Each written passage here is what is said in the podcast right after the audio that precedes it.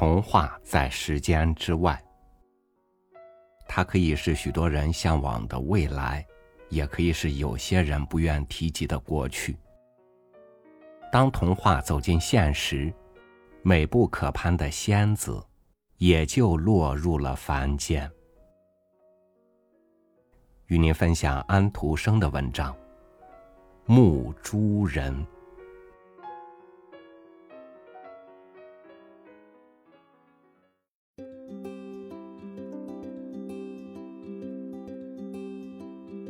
从前有一个贫穷的王子，他有一个王国。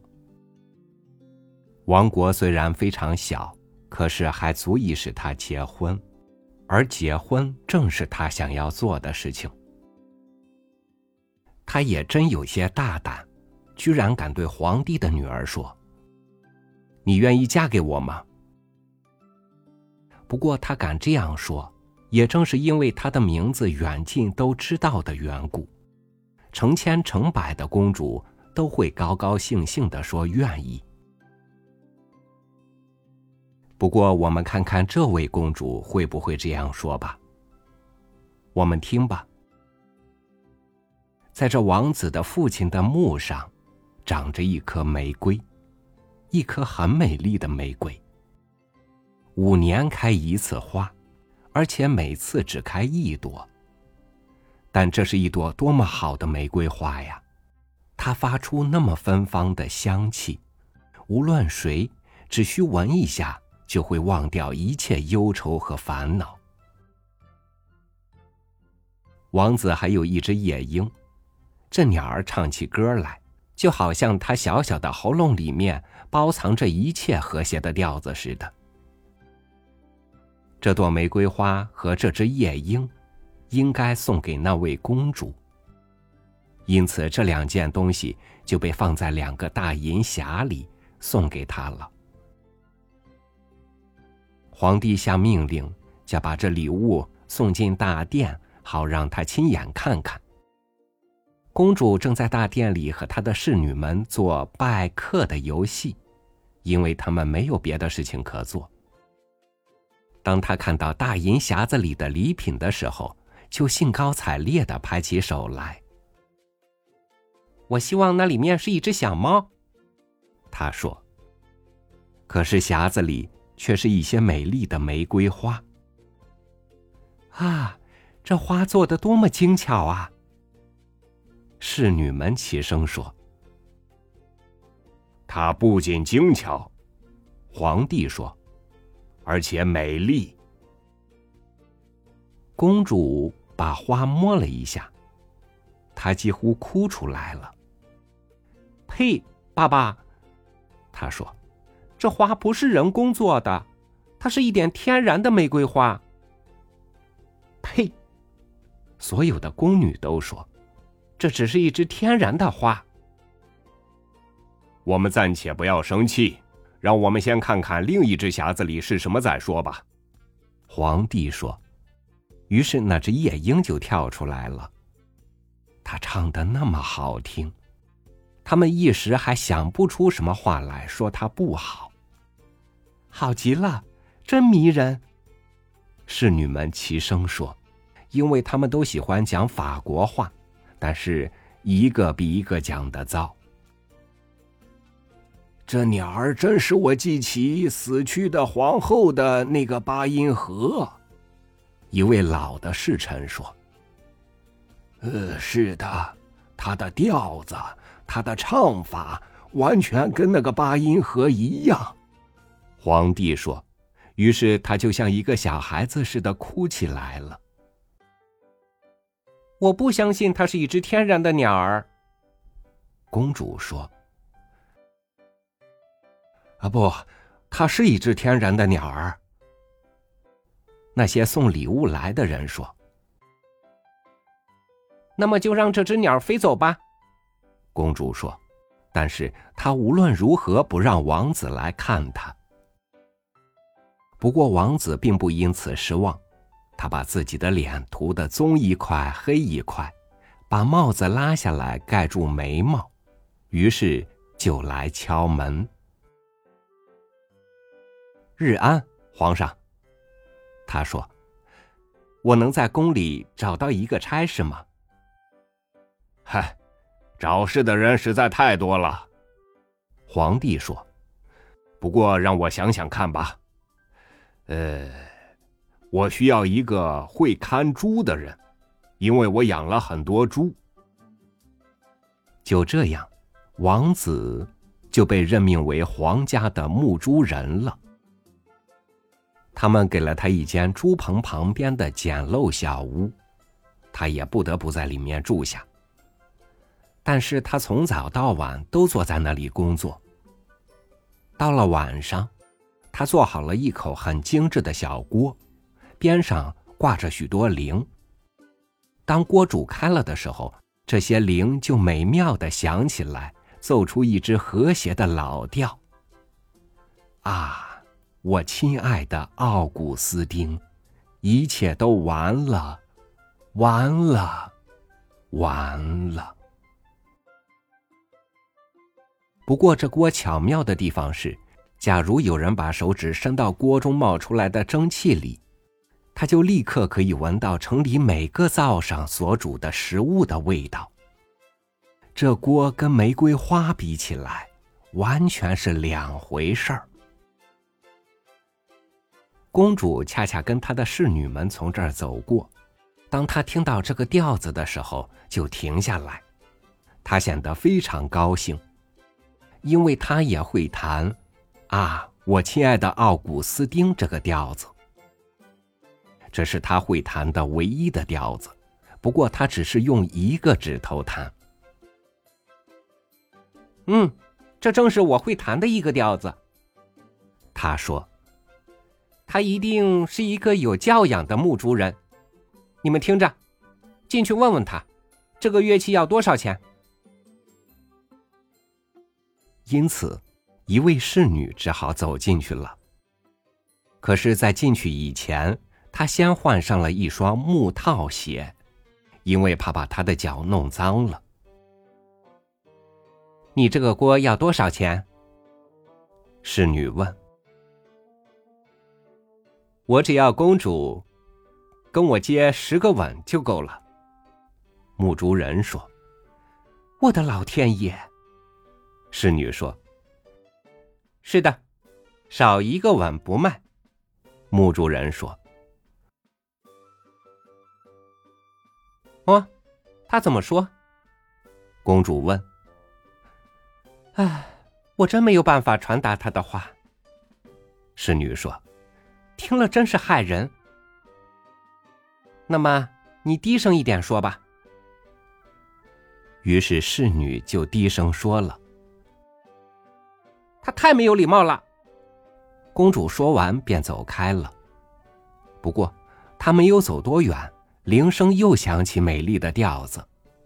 啊，我亲爱的奥古斯丁，一切都完了，完了，完了。哎，听着，公主说：“去问问他，愿意不愿意让我的侍女给他十个吻。”谢谢您，不成。母猪人回答说。要公主给我十个碗，否则我的锅就不卖。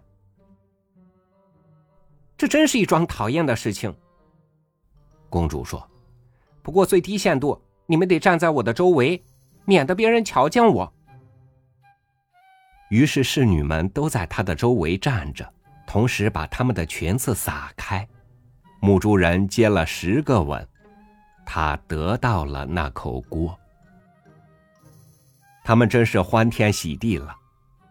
这口锅整天整夜在不停的煮东西，城里每一个厨房里所煮的东西，他们都知道的清清楚楚，包括从鞋匠一直到家臣们的厨房里所煮的东西。侍女们都跳起舞，鼓起掌来。我们现在全知道谁家在喝甜汤和吃煎饼，谁家在吃稀饭和肉排了。这多有趣呀！非常有趣，女管家说：“是的，但不准你们声张，因为我是皇帝的女儿。”愿上帝保佑我们！大家齐声说。那个牧猪人，也就是那位王子。他们当然一点也不知道他是王子，都以为他只是一个牧猪人，是绝不会让一天白白的过去而不做出一点事情来的。因此，他又做了一个能发出嘎嘎声的玩具。你只要把这个玩具旋转几下，它就能奏出大家从开天辟地以来就知道的华尔兹舞曲、快步舞曲和波兰舞曲。这真是好极了。公主在旁边走过的时候说：“我从来没有听到过比这更美的音乐，你们听啊！哎，进去问问他这个乐器值多少钱。”不过我不能再给他什么吻了。他要求公主给他一百个吻。那个到里面去问了的侍女说：“我想他是疯了。”公主说：“于是他就走开了。”不过他没有走几步路，便又停了下来。我们应该鼓励艺术才是。他说。我是皇帝的女儿啊！告诉他，像上次一样，他可以得到十个吻，其余的可以由我的侍女给他。哎呀，我们可不愿意干这种事情！侍女们齐声说。废话，公主说：“我既然可以让人吻几下，你们当然也可以。请记住，是我给你们饭吃和钱花的。”这样，侍女们只得又到牧猪人那儿去一趟。我要公主亲自给我一百个吻，他说，否则双方不必谈什么交易了。你们都站拢来吧，他说，所有的侍女都围着他站着。于是牧猪人就开始接吻了。哎，围着猪圈的一大堆人是干什么的？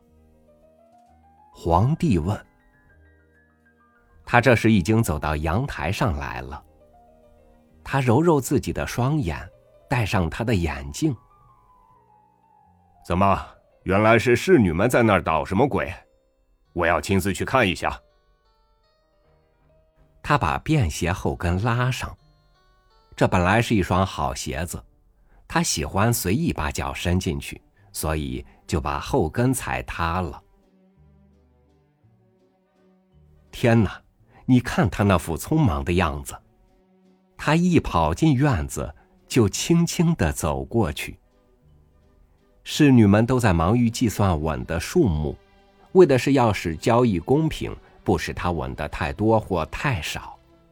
他们都没有注意到皇帝的到来。皇帝轻轻的踮起脚尖来。这是怎么一回事啊？他看到他们接吻的时候说：“当牧猪人正接到第八十六个吻的时候，他就用他的便鞋在他们的头上打了几下。”滚你们的！皇帝说，因为他真的生气了。于是公主和牧猪人一起被赶出了他的国土。公主站在城外哭了起来，牧猪人也发起牢骚来。天正下着大雨。哎，我这个可怜人。公主说：“我要是答应那个可爱的王子的好了。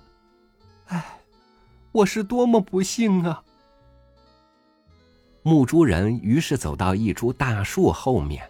擦掉脸上的斑渍，脱掉身上的破烂衣服，穿上一身王子的服装，又走了出来。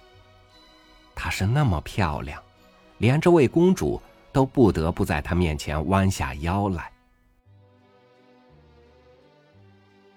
你，我有点瞧不起你了，他说。一个老老实实的王子你不愿意要，玫瑰和夜莺你也不欣赏，但是为了一个玩具。你却愿意去和一个牧猪人接吻，你总算得到你的报应了。于是他走进他的王国，当他的面把门关上，并且把门栓也插上了。他只有站在外面，唱：“啊，我亲爱的奥古斯丁，一切都完了，完了，完了。”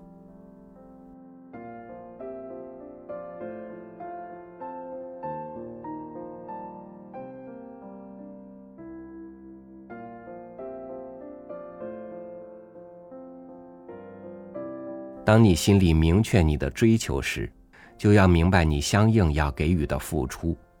当你拒绝了来到你面前的选择时，就不要因为错失了它而在以后的日子里懊悔。